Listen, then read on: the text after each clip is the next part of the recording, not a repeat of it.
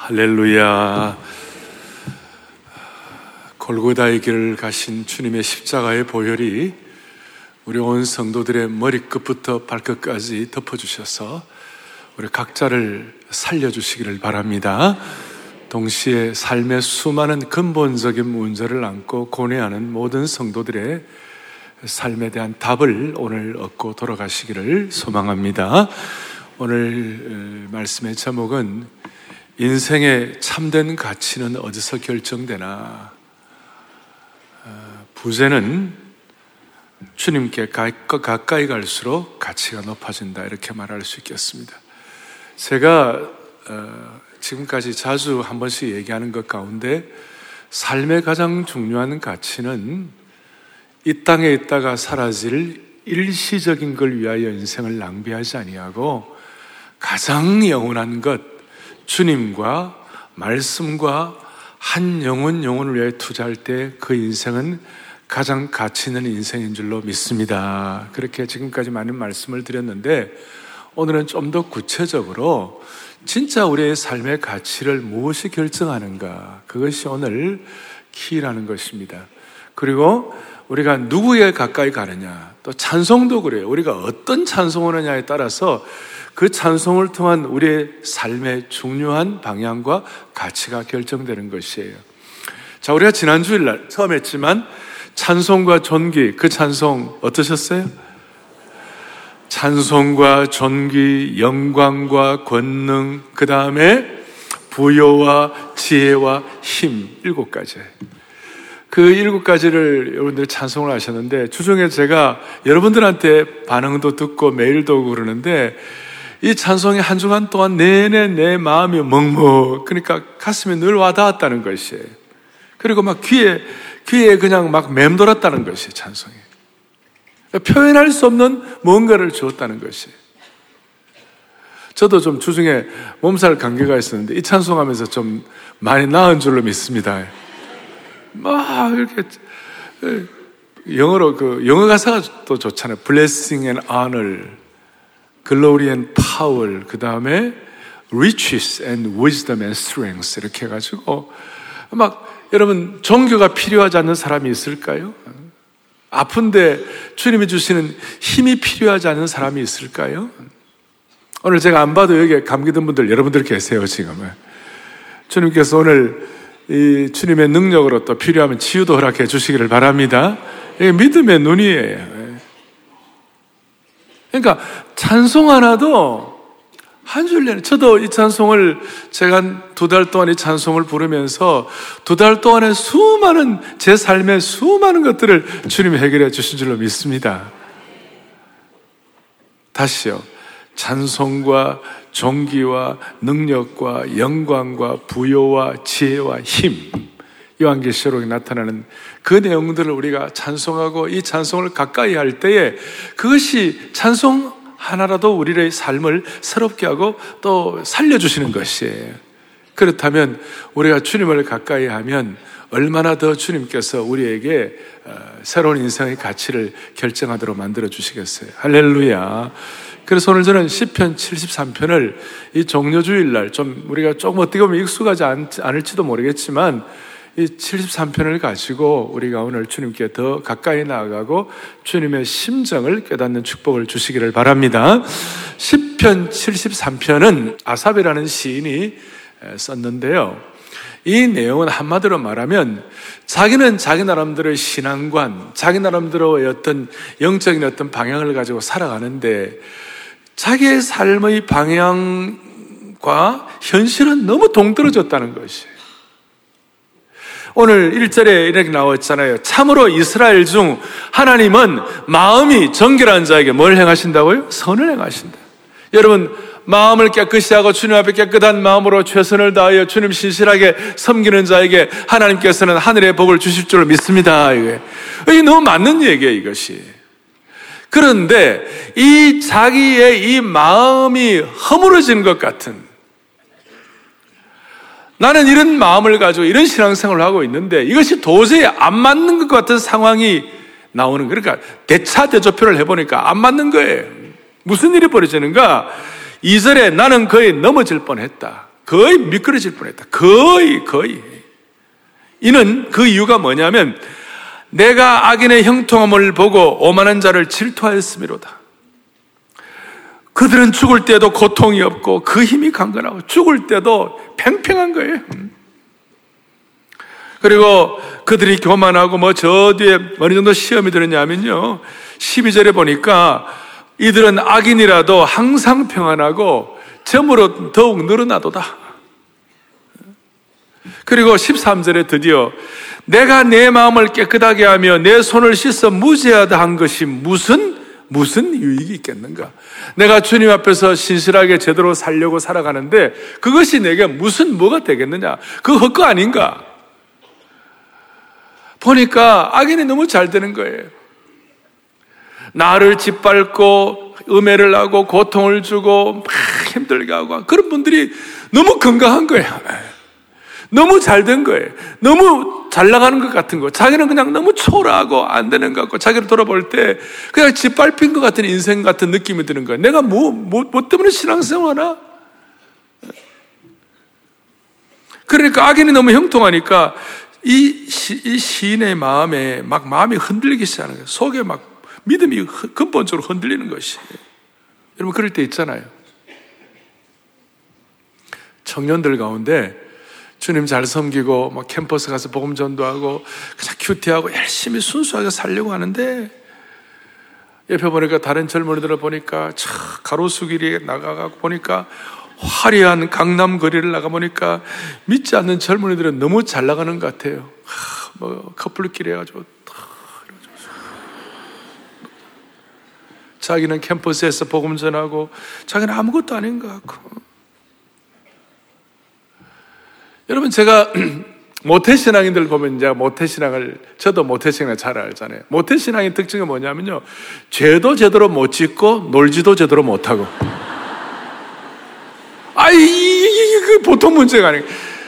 뭐, 저, 한번 이렇게, 나, 나도 뭐, 뭐, 저, 뭐, 어디 가고, 뭐, 뭐, 한번 하고 싶고 말이에요. 그런데, 뭔가가 어릴 때부터 이게 영적인 다 와닿으니까 어떻게 할 수가 없는 거예요. 그렇지만 또, 신앙생활도 제대로 못하고.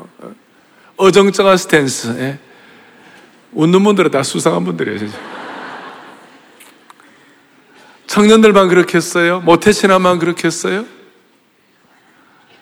주님을 신실하게 섬기는데도 불구하고 너무나 어렵고 되어가는 상황 자체가 예수 안 믿는 사람들은 형통하는 것 같고 악인은 용성하는 것 같은데 나는 너무 안 풀리는 거예요.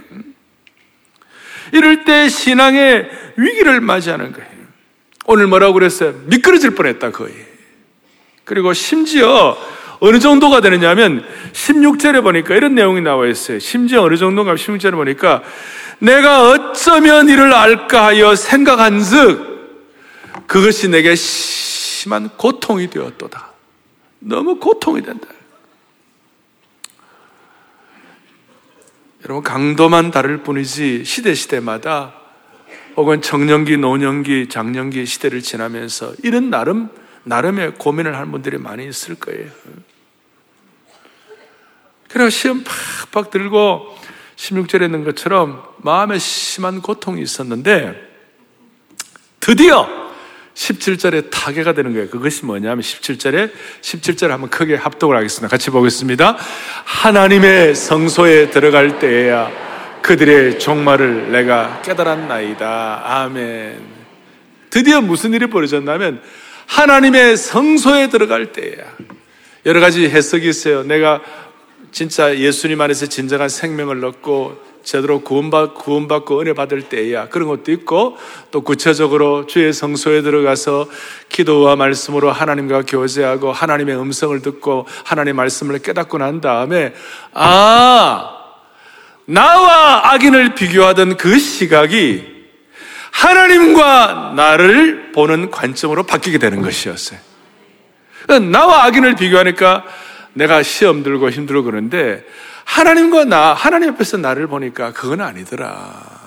그래서 자기 중심의 시각, 인간 중심의 시각, 인간의 본능 중심으로 보던 안목에서 하나님 중심의 시각, 하나님의, 하나님, 하나님이 주시는 시각으로 볼 때에 이게 달라지더라. 그 말이에요. 그리고 그러면서 이제 거의 미끄러질 뻔했다는 이 말 속에는 어떤 것이 포함되어 있는가 하면 기본적으로 응급처치를 하는 거예요. 신앙의 응급처치란 말은 뭐냐면 완전히 마지막 선을 넘지 않은 것이었어요. 그러니까 마음에 시험이 들고 고통이 와가지고 아유 신앙생활 뭐하냐 그냥 치아뿌라마 이렇게 해가지고 있잖아요. 그렇게 딱 가지 아니하고 마지막 선을 지키는 거예요. 마지막 신앙의 응급처치를 불신의 선을 넘지 않은 거예요. 그러니까 최소한 하나님은 살아계시고, 최소한 내가 생명은 있고, 내가 최소한 기도할 수 있고, 내가 최소한 찬양할 수 있고, 내가 최소한 말씀을 깨달을 수 있으니까 내가 마지막 응급, 마지막까지는 가지 않겠다. 그러니까 부부 사이에도 그런 거 있잖아요. 부부가 막 이렇게 어려울 때, 부부싸움 막 할 때도 이런 마지막까지는 가면 안 돼요. 이혼하자. 그러면 안 돼, 그거는. 그거는 마지막 선을 넘는 것이에요. 예, 예. 근데 한국 사람들은, 한국 사람들은 너무 극단적이에요. 최악으로 가는 케이스가 많아요. 한국에는 극단적이 돼가지고, 너 죽고, 나 죽고, 너 죽고, 나 죽고. 그런데 우리는 아직까지 이 말씀 들을 수 있고, 아직까지는 내 생명부터 있고 아직까지는 찬송할 수 있는 한 우리는 응급처치할 수 있는 줄로 믿습니다. 그래. 오늘 이 자리에 오신 건데 최소한의 하나님의 응급처치를 주시기를 바라는 것이에요. 그 다음에 이제 좀 지혜를 가지고 내 중심 본능에서의 어떤 통찰력에서 하나님 주시는 어떤 시각을 가지고 이제는 올바른 대응 조치를 할 수, 적극적인 대응 조치를 하는 것이 뭐예요? 주의 성소에 들어가니까 오늘 이 말씀에 의하면 주님과 가까이 가니까 주님의 말씀을 깨닫게 되니까 주님의 백성들을 만나 주시고 죄를 씻어 주시고 그의 백성들을 도우시는 성소에 들어가니까 그 성소에 들어가서 마음을 토하고 그리고 자기의 기도 시간을 정하고 주님 앞에서 내 마음을 열게 되니까 무슨 일이 벌어지는가 17절 뒤에 저희의 결국을 깨닫게 되었습니다. 영적인 의식 전환이 일어나고 하나님 중심의 시각이 일어나고 그야말로 영적인 패러다임 시프트가 일어난 것이에요. 영적인 시각 교정이 일어나게 된 것이에요. 어떻게 교정이 일어났습니까? 내 인간 중심으로 사람 중심의 판단을 할 때는 악인이 잘 되고 형통하고 저희들이 못되게 구는데도 저희들이 욕심이 드륵드륵하고 하는데도 불구하고 다 잘 되고 재산을 모으고 큰 소리 치고 하나님 멸시하고 기독교 우습게 하려고 교회를 비방하고 교회를 상처내고 하는 일들을 보면서 너무 시험 들고 고통스러웠는데 하나님 시각으로 바라보게 되니까 악인들도 결국은 하나님의 손 안에 있구나. 하나님의 손바닥 안에 있구나. 그러면서 내가 보는 것이 전부가 아니지. 이 땅에 보이는 것이 전부가 아니지. 그런 생각을 갖도록 하나님이 은혜를 주신 줄로 믿습니다. 그래가지고 어떤 깨달음을 갖고 있다. 17절에 하나님의 성소에 들어갈 때 그들의 종말을 깨달았는데 19절에 그들이 어찌하여 그리 갑자기 황폐하게 되었는가? 옛날 성경은 졸지에 망했는가? 졸망 들어보셨습니까? 졸지에 망했는가? 그리고 20절에 사람이 깬 후에는 그 꿈을 무시함 같이 일생이 한 일생이 그냥 금방 지나는 꿈과 같은 것이라. 그리고 드디어 중요한 것이 이 시인의 눈에 들어왔는데요. 뭐가 들어왔느냐? 시험 들고 고통했던 사람이 영적 시각이 교정이 되어 가지고 하나님의 시각을 갖게 되는 거예요.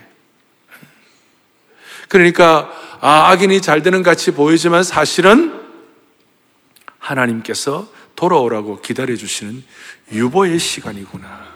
하나님께서 기다리는 시간이구나. 나중에는 결국 심판의 때가 있는 것이구나. 아멘. 그걸 깨닫게 된 것이. 하나님의 시각으로 볼 때 순식간에 그리고 사라지는 것 꿈과 같은 일. 그래서 그동안 그것이 큰 문제였던 것처럼 느껴졌어요. 그동안은 내 뼈를 상하는 것 같고 마음의 상처를 입고 내 시간과 에너지를 빼앗기며 그 일에 붙들려서 산 자신의 삶을 돌아보니 그게 너무 부끄러워가지고 22절 참 22절 독특한 말씀이에요. 내가, 내가 이렇게 고통당했지만 알고 보니까 그게 아니니까 22절, 22절. 내가 이와 같이 우매 무지함으로 주님 앞에 짐승이 오니 그랬어요. 독특한 표현이에요. 내가 너무 어리석은 것이 마치 짐승같이 어리석, 어리석 습니다. 이 시인은 하나님의 시각으로 자신의 삶을 바라보니까 내 삶의 대차 대조표를 비교해 보니까 그동안 자신의 삶을 괴롭, 괴롭 히고 고단하게 만들던 그것이 주님의 성소에 들어가 가지고 주님께 가까이 앉아 보니까 23절에 무슨 23절과 24절을 깨닫게 된 거예요. 놀라운 깨달음을 갖게 된 거예요. 주님께 가까이 앉게 되니까 무슨 일이 벌어졌는가? 23절, 24절 다 같이 보겠습니다. 내가 항상 주와 함께 하니 그 다음에 주께서 내 오른손을 붙드셨나이다. 할렐루야. 24절에 주의 교훈으로 나를 인도하시고 후에는 영광으로 나를 영접하시리니 아멘. 여기 보니까 이제 주의 성소에 들어갔고 주님의 심장에 내, 내 심장이 접혀지고 주님의 심정을 깨닫게 되니까 무슨 일이 벌어졌는가? 주께서 내 오른손을 붙드신 인생인 줄로 믿습니다. 이거예요. 뭐예요? 내 과거는 주님이 붙잡아 주셨다 그 말이에요. 24절에 주의 교훈으로 나를 인도. 현재는 주님께서 나를 인도해 주시고 교훈으로. 그리고 미래에 앞으로 미래에는 영광으로 나를 영접해 주실 줄을 확신합니다. 이거예요. 자, 이 내용을 여러분들이 좀 더 잘 이해할 수 있도록 현대인의 성경에 이렇게 나와 있어요. 23절에 그러나 내가 항상 주를 가까이 함으로 주께서 뭡니까? 내 오른손을 붙잡아 주셨습니다. 오늘 우리의 과거를 이렇게 만들어주신 주님을 찬양합니다. 그리고 현재는 주님은 나를 주의 교훈으로 지금 순간순간 인도하여 주실 줄을 믿습니다. 마지막에는 앞으로는 영광으로 나를 영접해 주실 것. 그 언젠가는 주님이 나를 영광의 궁전에 입성하게 만들어 주실 줄을 믿습니다. 내 과거와 현재와 미래를 주님이 붙잡고 계시는 것을 깨닫게 된 것이에요. 할렐루야. 더 이상 자신의 시각으로 악인을 비교하여 악인의 형통을 비교하여 고통받던 상황에서 하나님의 시각으로 바라보니까 이제는 더 이상 비교하지 않게 되었어요. 전에는 악인과 비교해가 자신을 초라하게 느껴지고 저, 저 강남의 화려한 거리에서 그렇게 어, 좀 어떻게 좀, 좀 주눅드는 같은 그런 마음이 있었지만 이제는 그것이 아니게 되었어요. 자기가 얼마나 하나님 앞에서 과거와 현재와 미래의 문제를 해결하는 신실한 하나님의 참 사람이 되었다는 하나님의 하나님의 가족이 되었다는 것이 얼마나 귀한 것인지. 그리고 이제 드디어 오늘 제일 중요한 요절 28절을 뭉뚱그려서 총체적으로 고백하는 것이 28절을 다 같이 보겠습니다. 함께 보죠. 하나님께 가까이 하미 내가 주 여호와를 나의 피난처로 삼아 주사. 아멘. 드디어 큰 시각을 갖게 되었는데 하나님께 가까이 함이 뭐예요? 내게 복이라. 이게 제일 큰 깨달음으로, 이게 제일 큰 확신으로 다가왔다는 것입니다. 오늘 안아주신 본당 또 별관에서 예배드리는 분, 방송으로 예배드리는 모든 분들 마음속에 소원을 하도록 하나님 은혜 주시기 바래요. 하나님께 가까이 함이 내게 가장 큰 복인 줄로 믿습니다. 예? 하나님과 이게 내게 복인 줄 믿습니다. 그냥 그냥 이게 이게 너무 귀한 줄 아는데 문제는 뭐냐? 여러분 찬송 가운데 내 주를 가까이 하게 하면 어때요? 너무 좋은 거예요. 그렇지만 가사 내 주를 가까이 하게 하면 좋은데 그 다음 가사가 뭐예요? 십자가 짐 같은 고생이나 주님을 가까이 하는 것이 복이고 소중하고 내 인생의 가치를 결정하는 것 다 알지만 이게 십자가 지는 것 같은 고난의 길이에요, 사실은. 그러니까 오늘 우리가 정신을 바짝 차리고 하나님을 가까이 한다는 것이 어떤 뜻인지 하나님을 가까이 하는 것이 내게 어떤 유익이 있는지를 오늘 마음에 확증하고 돌아가신 줄을 믿는 것이에요. 그래서 오늘 구체적으로 하나님께 가까이 가 할 수 있도록 십자가 짐 같은 고생이 될 수도 있지만 그러나 하나님 가까이 하면 하나님의 시각을 가지고 이전에 보이지 않았던 것이 보이게 되는데 이걸 위하여 오늘 딱 마음에 결정하는 것, 마음에 소원하는 것 다시 한번 확인합니다. 여러분 인생은 누구에게 가까이 가느냐가 그의 가치를 결정하는 것이에요. 다시요. 하나님께 가까이 하면 내게 뭐라고요? 복이라. 누구에게 가까이 가느냐가 내 인생의 참된 가치를 결정하는 거예요. 하나님께 가까이 가서 하나님의 가치를 인정하게 될 때 희한하게도 여러분과 저의 신분이 우리의 가치가 확정되는 것이에요. 아까 하나님이 우리에게 권능과 창조와 힘과 부여와 지혜의 원천이라고 깨닫는 순간 그 하나님의 귀한 것들이 우리에게로 전가되고 우리에게로 이렇게 이렇게 transfer 되게 이렇게 와닿는 우리의 것으로 이어지게 되는 것이 따라서 하나님께 가까이 하는 것과 인생의 가치는 정비례라는 줄로 믿습니다. 중요한 것은 사람은 자신이 숭배하는 대상 이상으로 성숙할 수가 없어요. 진화론이 인간에게 끼친 가장 큰 폐해, 해악이 뭐냐? 사람의 오리지널과 근원이 짐승이라는 생각 때문에 어떤 때는 진화를 믿는 사람, 어떨 때는 짐승같이 우리가 행동하는 거예요. 아까 우리가 얘기했잖아요. 내가 우매무지하오니 마치 짐승 같나이다. 가만히 보세요. 문화 인류학적으로 보면 고양이 숭배하는 그런 나라의 사람들은 고양이처럼 음침하고 귀기가 서리는 것이 중국의 어떤 족속 가운데 소, 소수민족 가운데 뱀을 숭상하는 데가 있어요. 그 가보면요, 뱀처럼 사람들이 조금 이렇게 매끈매끈하고, 뱀처럼 표도가고, 그래요.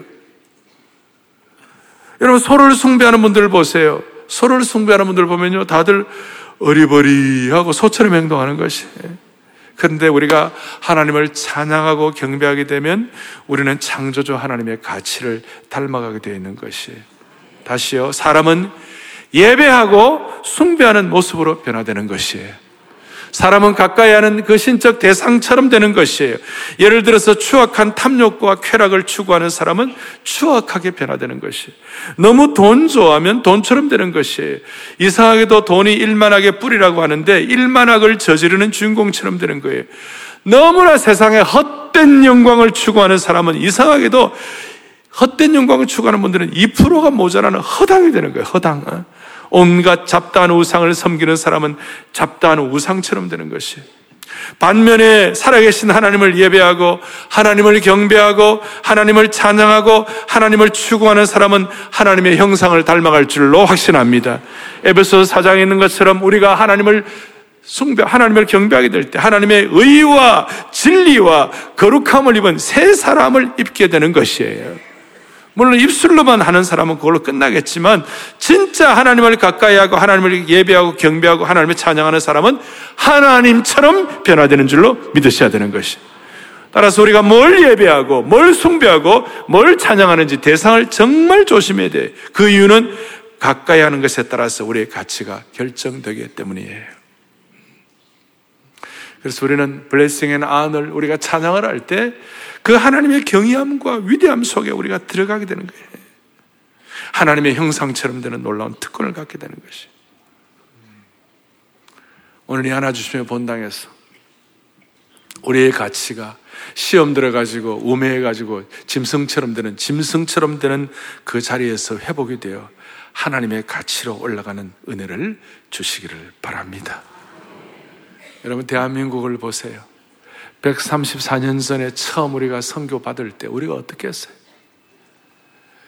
그 당시에 우리 한국 사람들은 담배가 약인 줄 알고 애들도 담배를 피우고 온통 건방대 담배 냄새 나는 그러니 얼마나 꼬질꼬질하고 그 다음에 한국의 당시에 그 그야말로 떼국물이 쫙 흐르는 목욕을 연중 행사로 어?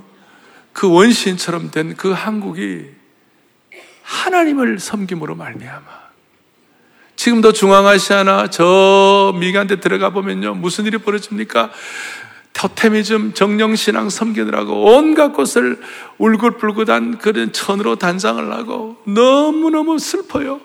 옛날에 우리 칠성당 귀신 그 마리구에 가면 그 울긋불긋 달아놓고 난리 쳤잖아요. 그렇게 되는, 그러니까, 그렇게 하면 사람들이 그 동네 사람들이 좀 뭔가, 뭔가가 다 압박을 받아가지고 그렇게 고통을 당하는 거예요.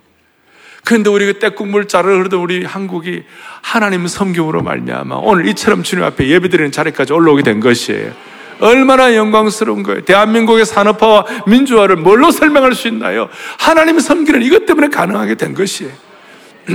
과거에 우리 한국은 영어도 잘 못했으니까 필리핀이라든지 인도라든지 영어 잘하는 나라는 미국 가가지고 그 나라에 있는 수많은 사람들이 동부의 아이비리그, 하버드나 예일이나 이런 출신들이 많았어요. 근데 아무리 하버드나 예일을 나와도 인도에 가면요, 다들 누워있는 소처럼 있잖아요. 인도에 신이 길가에 누워있는, 누워있는 나라에 가면 하버드 출신이고 뭐고 아무 상관없이 바보가 되는 것이.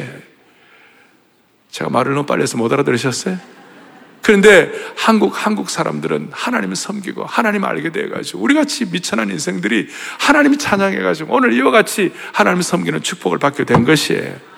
여러분, 네덜란드는 척박한 나라예요. 간척지예요. 땅도 조그만해요.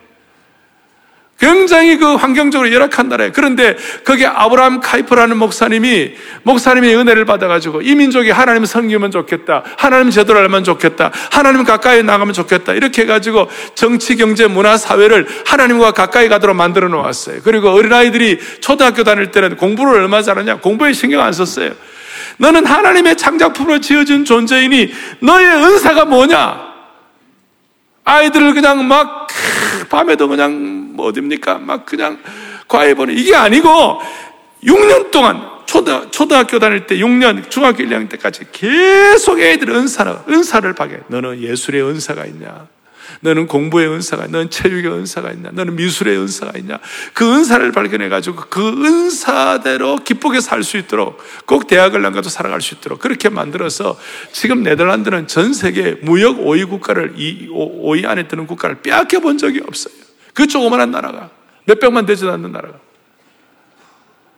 죄수들이 너무 없어가지고 이웃의 죄수들을 수입한다고 그랬어요. 이웃 나라에서. 감옥이 텅텅 비어가지고.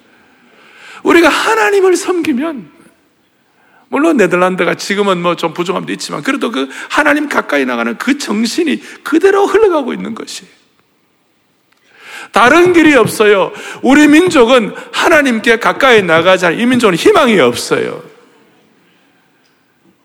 똑같은 사람들이지만 하나님을 섬겨. 어떻게 달라지는지.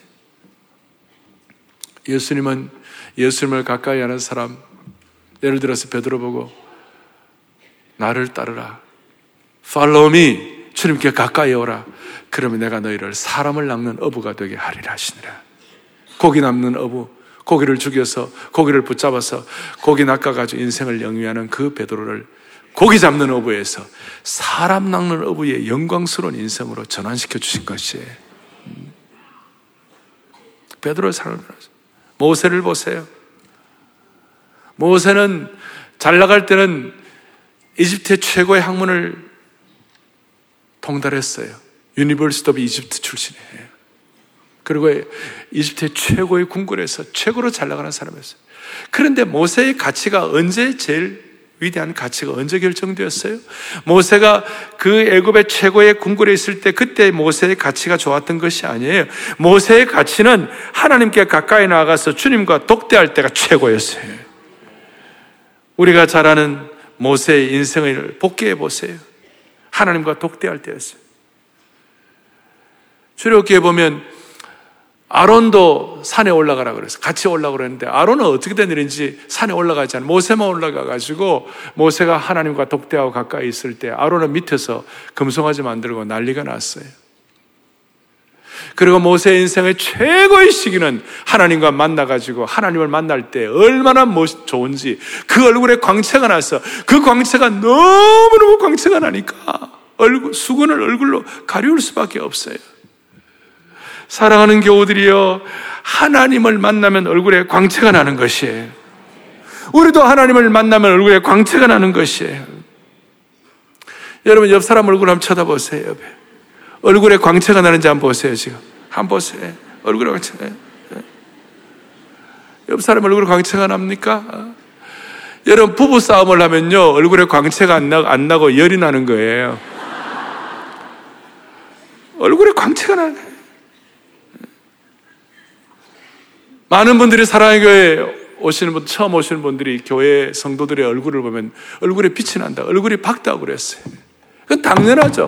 들어올 때는 힘들어도 오늘 이 예배를 드리고 오늘 다시 한번 이 찬송과 존귀, 영광과 위엄과 힘과 능력과 부여와 지혜와 힘을 우리가 믿고 확신할 때 우리의 얼굴에 빛이 날 줄로 믿는 것이에요. 사랑하는 교우들이여, 오늘 예배 나갈 때 얼굴에 빛이 나기를 바랍니다. 제가 이런 이유로 매주일 축도하기 전에 우리 온 성도들이 한 주간 동안 그리스도의 제자의 삶을 삶으로 말미암아 다음 주일에 해와 같이 빛나는 얼굴로 만나기를 바랍니다. 그랬어요. 오늘 이 마음에서 오늘 정말 알 사람이 알도다. 예, 알 사람이 알도다. 예. 여러분 우리 얼굴에서 빛이 나기를 바랍니다. 예. 오늘 이 마음을 가지고 오늘 이, 이, 이 4 차 산업혁명 시대에 초연결 시대, 초고속 시대, 그러나 어떻게 보면 초불확성 시대에 우리가 주님과 더 가까이 해가지고 진정 우리 얼굴에 광채가 나는 축복을 주시기를 바랍니다. 예. 이제 제가 적용을 하겠습니다. 구약 이스라엘 백성들에게 이사야를 통하여 주시는 말씀. 이사야 55장 1절. 너희 목마른 자들아, 모든 자들아, 나오라, 나오라. 돈 없는 자도 오라, 다 나오라. 가까이 오라. 신약에서는 수고하고 무거운 짐진 자들아 다 내게로 come unto me 가까이 오라 가까이 오라 I will give you rest 내가 너에게 참 쉼을 허락하여 주리라 제가 청년 시절에 섬겼던 교회 목사님은요 제가 그 9년을 그 교회를 섬겼는데 매주일마다 한 줄도 빠지지 아니하고 수고하고 무거운 짐진 자들아 다 내게로 오라. 이북 출신 목사님들 말도 천천히 하십니다.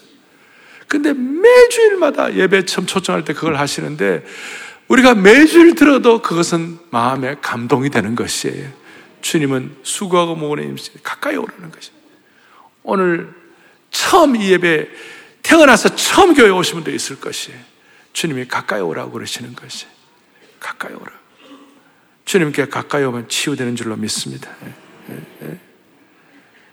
하나님을 가까이 하면 여러분의 삶이 어떤 고난이 있다 하더라도 삶의 역사가 어떤 일이 일어날지라도 고난은 길어도 순간적으로 우리의 삶에 기적이 일어날 수 있음을 믿으셔야 되는 것이.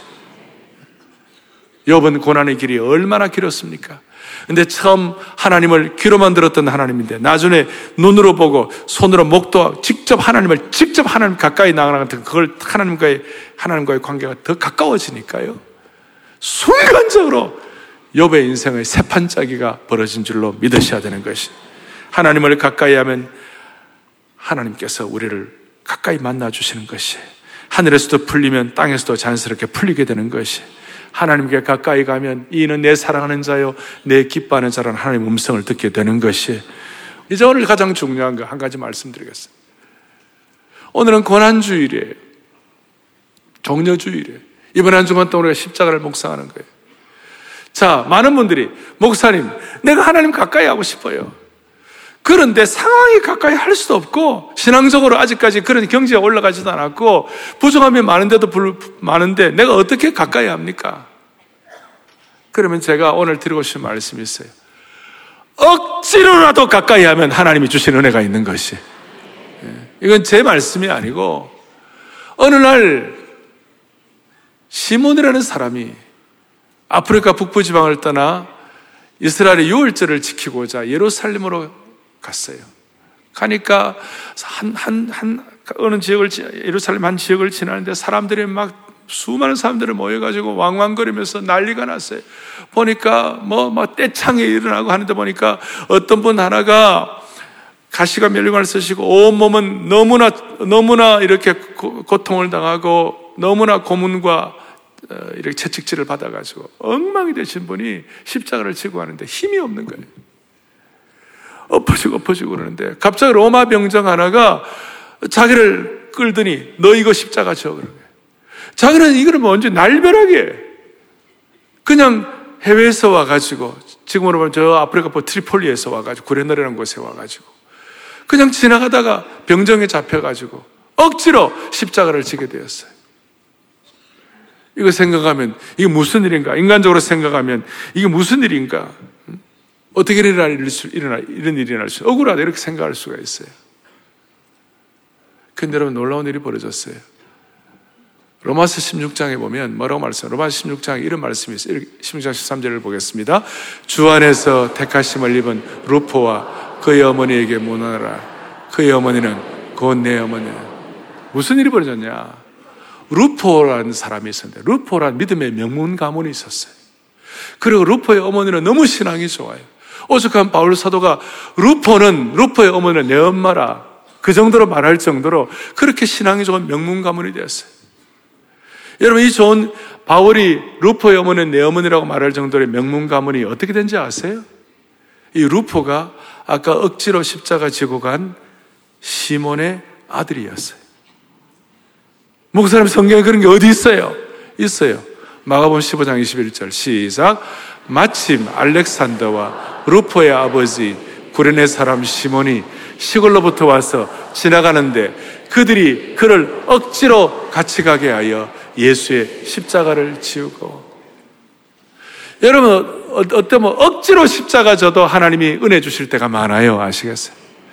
신앙생활 하다 보면 힘들 때도 있고 힘이 다 떨어질 때도 있고 내 주를 가까이 하게 하면 십자가 진것 같은 고생이 될 때가 있지만 그래도 이유를 모르지만 억지로라도 이 십자가를 지고 가면 하나님이 일하신다는 것이에요. 음. 구련의 시몬과 같이 억지로라도 십자가를 지게 될 때에 여러분 터비세라도 억지로 넣으면 하나님 은혜를 주시는 것이에요. 졸린 눈을 비비며 억지로라도 큐티하면 하나님 은혜를 베풀어 주시는 것이에요.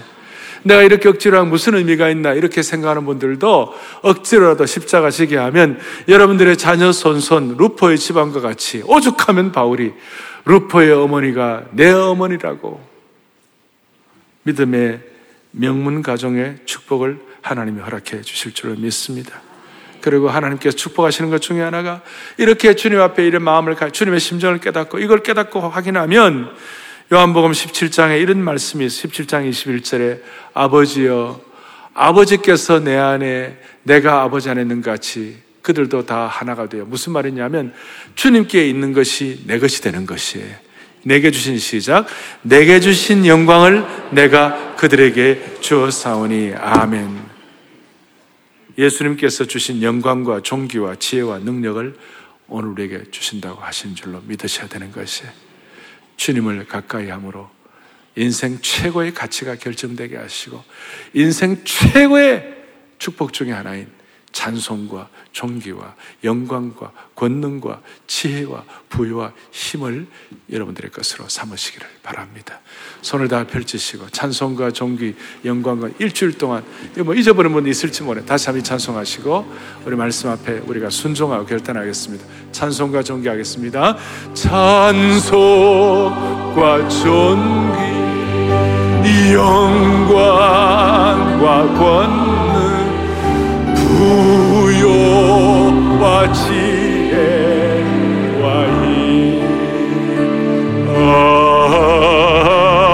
아, 찬송 영광과 권능 부요와 지혜와 힘 모두 주께 모두 주님 앞에 나갈 때 주님께 주님께 주님께 그럴 때 보좌에 앉으신 주님 보좌 위에 앉으신 주님. 모두 주께 모두 주께. 주님께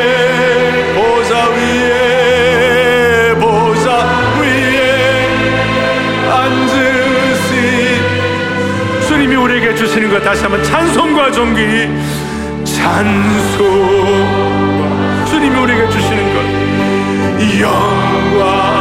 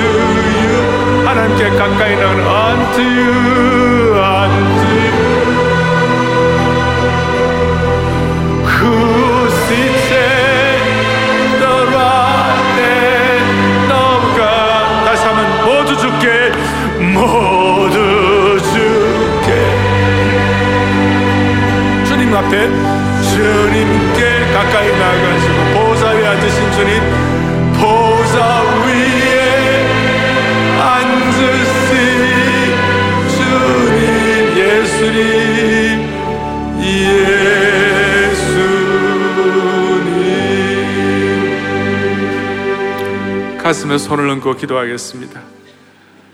우리를 오늘 주님께 가까이 다가앉을 때 하나님의 사람으로 인쳐주시는 주님이심을 믿고 찬양합니다.